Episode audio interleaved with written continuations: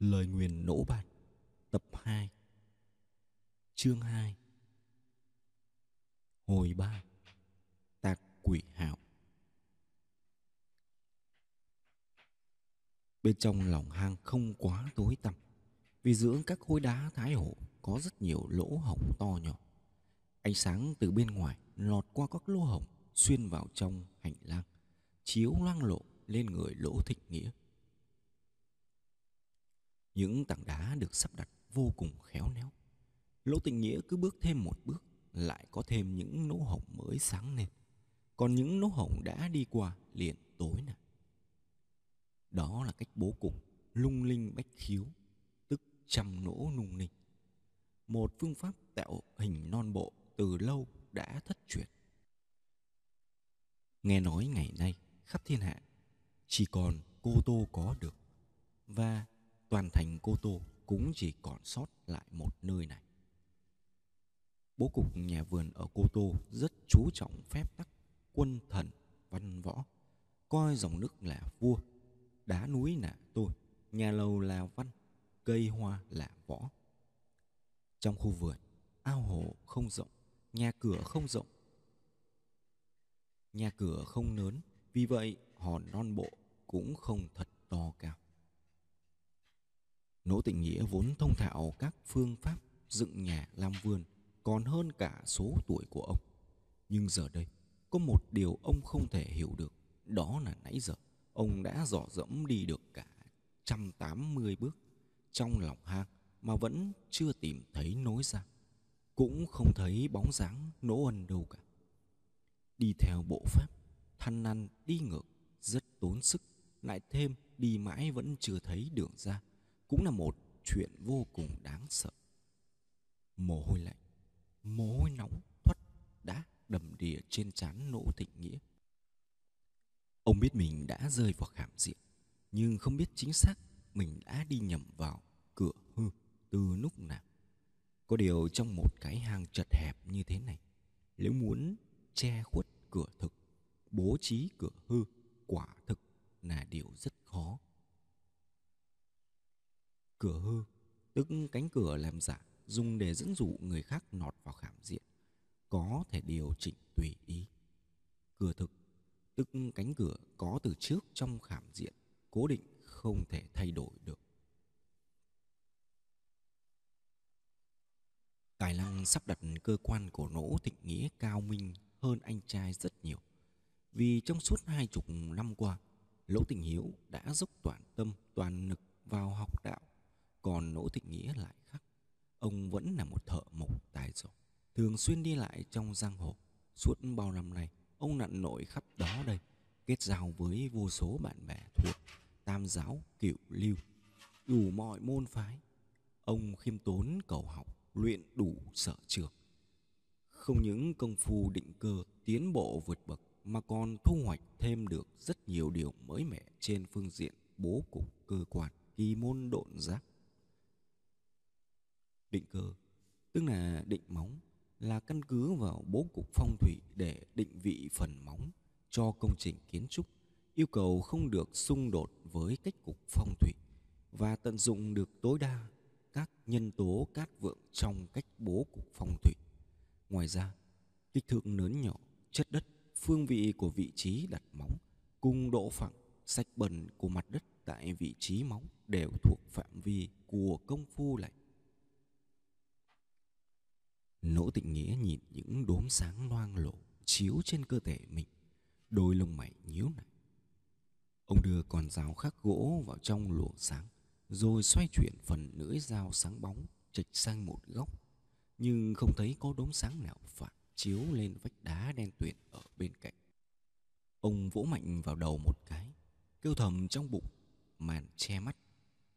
Không ngờ, bao năm năn nộn trốn giang hồ, thế mà giờ đây vẫn bị mắc lừa bởi tấm màn che mắt. Màn che mắt có rất nhiều kiểu. Kiểu màn che mắt trong hang được gọi là đổi ánh sáng. Khảm diện ở đây không phân chia thành cửa thực, cửa hư. Vì vậy không phải Nỗ Thịnh Nghĩa đã nọt phải cửa hư, mà là bị lừa bởi ánh sáng giả. Ánh sáng giả là nguồn ánh sáng do người bày vào khảm diện thiết kế. Nguồn ánh sáng này khác với nguồn ánh sáng tự nhiên. Dù được thiết kế khéo léo đến đâu, vẫn có độ lay động và hấp háy. Mặt khác, loại ánh sáng này rất phân tán, khả năng phản xạ vô cùng kém. Ánh sáng mà ông nhìn thấy khi mới bước vào là ánh sáng tự nhiên, nhưng sau khi bước thêm mấy bước, ánh sáng sói rọi qua những lỗ hổng đã thay đổi. Tiếp đó Nỗ Tình Nghĩa bắt đầu đi theo con đường mà đối phương đã thiết kế. Đó là một con đường không có điểm cuối. Người rơi vào bẫy sẽ phải đi mãi, đi mãi, đi cho đến khi chết vì mệt, vì đói, vì khát. Bị mắc nửa chỉ bởi một tiểu xảo ánh sáng vô cùng đơn giản. Lỗ Tịnh Nghĩa rất đỗi hổ thẹn. Vì đổi ánh sáng chỉ là một phương pháp che mắt hết sức bình thường và rất dễ bị phát hiện. Quá trình chuyển đổi giữa hai loại ánh sáng thường diễn ra đột ngột, vụng về. Nhưng lỗ Tịnh Nghĩa không biết rằng hòn nón bộ này đã lợi dụng kết cấu nung ninh bách khiếu vô cùng xảo diệu. Vì vậy, quá trình đổi ánh sáng đã được ngụy trang một cách hết sức khéo léo, không chút tỉ vết. Lúc này Lỗ Tịnh Nghĩa không biết mình đang đứng ở. Khảm diện đã vì hãm lấy ông, đã rơi vào mê cung này. Cho dù có quay lại cũng không thể tìm được đường ra. Chi Tổ càng đi càng loạn, còn tiếp tục đi về phía trước. Nếu như vẫn đang ở bên trong hòn non bộ, cứ đi thẳng về phía trước, chắc chắn cũng chỉ nhọc công vô ích. Còn nếu như đã ra khỏi phạm vi của hòn non bộ, phía trước chắc chắn có nút chết hay khảm sống đang đợi sẵn. Lỗ Tịch Nghĩa cảm thấy mình còn thê thảm hơn miếng thịt trên thớt. Vì ngay cả con dao đang ở đâu, hình dạng thế nào, ông cũng không hay biết. Con đường vòng trong khảm diện chắc chắn đã bị nối liền đầu đuôi. Đối phương quyết không để cho ông có cơ hội thoát thân. Bọn chúng hẳn đã khóa chặt khảm diện. Hơn nữa trong một phạm vi nhỏ hẹp như thế này, bố trí khảm diện cũng chính là cái cải nút nẫy. Ở đây khảm diện chính là lút, lút chính là khảm. Đây là bố cục trùng điệp trong khảm có nút, trong nút có khảm. Đúng lúc này, Lỗ Tình Nghĩa cảm thấy râu tóc khẽ này động. Dường như có một luồng gió thổi lại từ phía trước. Đột nhiên ánh sáng từ lỗ hổng đều vụt tắt, tựa như đã bị gió dập đi. Toàn bộ hành lang đá thoát cái đã tối mịt như bưng. Gió tiếp tục thổi không ngừng. Tiếng gió mỗi lúc một mạnh, cứ táp thẳng đến, không hề biến hóa hay gián đoạn, thổi một mạch liên tục bất tận. Tiếng gió rít mỗi lúc một lớn, lúc đầu chỉ vù vù qua tai, về sau khác nào tiếng quỷ gào khóc, khiến người nghe ghê răng rợn gáy. Dần dần toàn bộ hang đá chỉ còn vang vọng tiếng gió gạo rú vô cùng quái dị, nghe giống như vô số lưỡi dao dị xét đang cạo kẹt kẹt trên vách đá. Tiếng gió dội vào trong tai lỗ tịnh nghĩa nghe như cạo xương dốc tủy, khiến tim ông lạnh toát. Ngực bụng như có móc câu bốn lưỡi sọ lên, móc nấy tim gan phụ tạng lôi ngược ra ngoài. Trong cuốn dưỡng sinh ngoại đạo, thời Đông Tấn có viết, con người ưa thích ba loại độc là sắc, thanh. Sắc ăn mòn cơ thể, âm phá hủy nội tạng, thanh loạn hồn. Dưỡng sinh ngoại đạo Có người cho rằng đây là chức tác của một đạo sĩ thời Đông Tấn. Cũng có người cho rằng đây là tác phẩm của một nhà luyện đan. Nội dung chủ yếu nói về đạo dưỡng sinh thời cổ chia thành hai chương nội đạo và ngoại đạo. Phần nội đạo chủ yếu nói về phương pháp điều tiết bên trong như dưỡng tức, bồi khí, trừ dịch, thẳng tinh. Phần ngoại đạo chủ yếu nói về phương pháp chống lại các tác động của mê hoặc từ bên ngoài và các thức ăn, thức uống. Âm thanh mỗi lúc một lớn, mỗi lúc càng thêm cổ quái khiến nỗ Tịnh Nghĩa đầu óc rối loạn, cơ thể co rút đến hít thở cũng khó khăn. Ông há to miệng, liên tục lôn khan, chỉ ước có thể tống tháo ra tất cả phủ tạng trong người. Trong âm thanh chứa đựng vô vàn mũi gai nhọn hoắt, có mũi nhọn của thanh thép dẫn điện, có răng nanh nhọn hoắt của loài rắn hoảng vĩ, có gai ngứa của khoai hạ ma.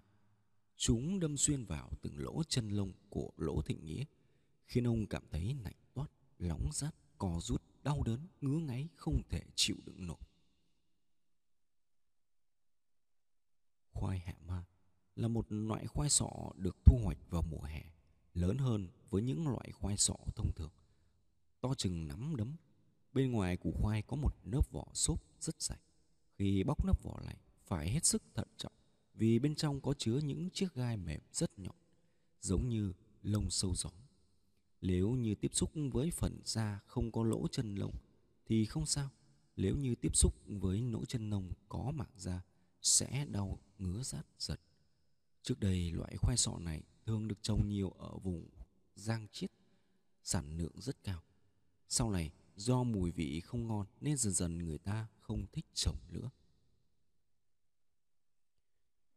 Trong lúc bấn loạn, ông quăng cả con dao khắc gỗ đang cầm trong tay đi, rồi vứt luôn hòm gỗ, đưa hai tay lên, định bịt kín lỗ tai, nhưng lại không thể tìm thấy tai ở đâu. Không phải là đôi tay ông có vấn đề, mà là chi giác của ông đã gần như tê liệt. Ông bắt đầu giằng xé vạt áo trước ngực, tựa như muốn móc lấy quả tim nôi ra ngoài, cũng như chẳng ích gì. Đây chính là khảm diện tác quỷ hào, chuyên dùng để tức đoạn hồn phách của con người, lợi dụng hình dạng kỳ dị của trời sinh, của đá thái hổ để tạo nút bẫy. Có thể nói đây là loại kỹ xảo sắp đặt kỳ diệu nhất của lung linh bách khiếu. Sau khi cửa khảm đã phong kín, trong một gian mật thất kín đáo nối liền với con đường xoáy tròn, đối phương sẽ dùng dụng cụ quẹt gió để thổi gió vào các nỗ của khảm diện.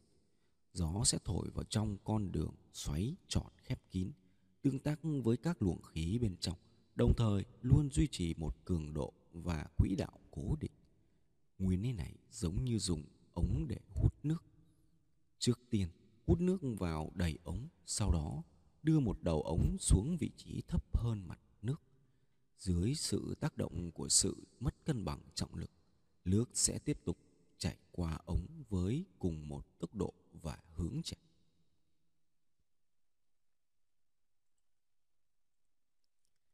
Nhưng kỳ diệu không chỉ có thế. Do bản thân đá thái hổ đã có rất nhiều lỗ hổng to nhỏ. Vô số lỗ hổng bị gió thổi vào đã đồng thời phát ra đủ kiểu tiếng vọng rùng rợn. Cộng thêm sự cộng hưởng của đá khiến âm thanh nhanh chóng được khuếch đại đến gấp bội. Lại cùng với độ cong của con đường khiến tiếng gầm rú càng được phóng đại, tuần hoàn không ngớt cho đến khi bị giữ kín trong khảm. Tinh thần điên loạn mới thôi. Đã từng có vài ba người nếm mùi nợ hại của khảm diện này. Lên khảm diện vừa đóng, nút còn chưa bật hết, đã cắn đứt ngưỡi mà tự vẫn. Nỗ tịnh nghĩa lúc này đã khốn đốn cực độ, miệng há hốc liên tục lôn khan, muốn chết mà không đủ sức cắn lưỡi. Nhưng ông không muốn chết, ông phải cố gắng để chết, liều mạng để chết. Con dao khắc gỗ không biết đã văng vào góc ngách tối tăm nào nhưng cho dù có tìm thấy e rằng cũng không còn đủ sức để đưa lên cổ cứa thế là ông bèn mỏ mẫm nên tìm chiếc hòm gỗ rơi ngay dưới chân. Trong đó có một thứ sẽ giúp ông nhẹ nhàng kết liễu tính mạng. Không cần phải tốn quá nhiều sức lực để mở ngăn kéo bí mật trên chiếc hòm. Chỉ cần biết vị trí chính xác của nẫy cải hay nút bật. Nhưng Lỗ Tịnh Nghĩa cũng đã phải dốc hết sức lực còn lại trong cơ thể mới tìm ra nút bật. Xong lúc này, cánh tay ông đã mềm nhũn, chỉ còn biết dùng trọng lượng của toàn cơ thể ấn xuống. Những tiếng gào rú càng thêm điên dại và càng hỗn loạn, khiến ông cảm thấy mình sắp lộ tung đến nơi. Ông đã mơ hồ nhìn thấy những mảnh vụn của cơ thể đang bay tan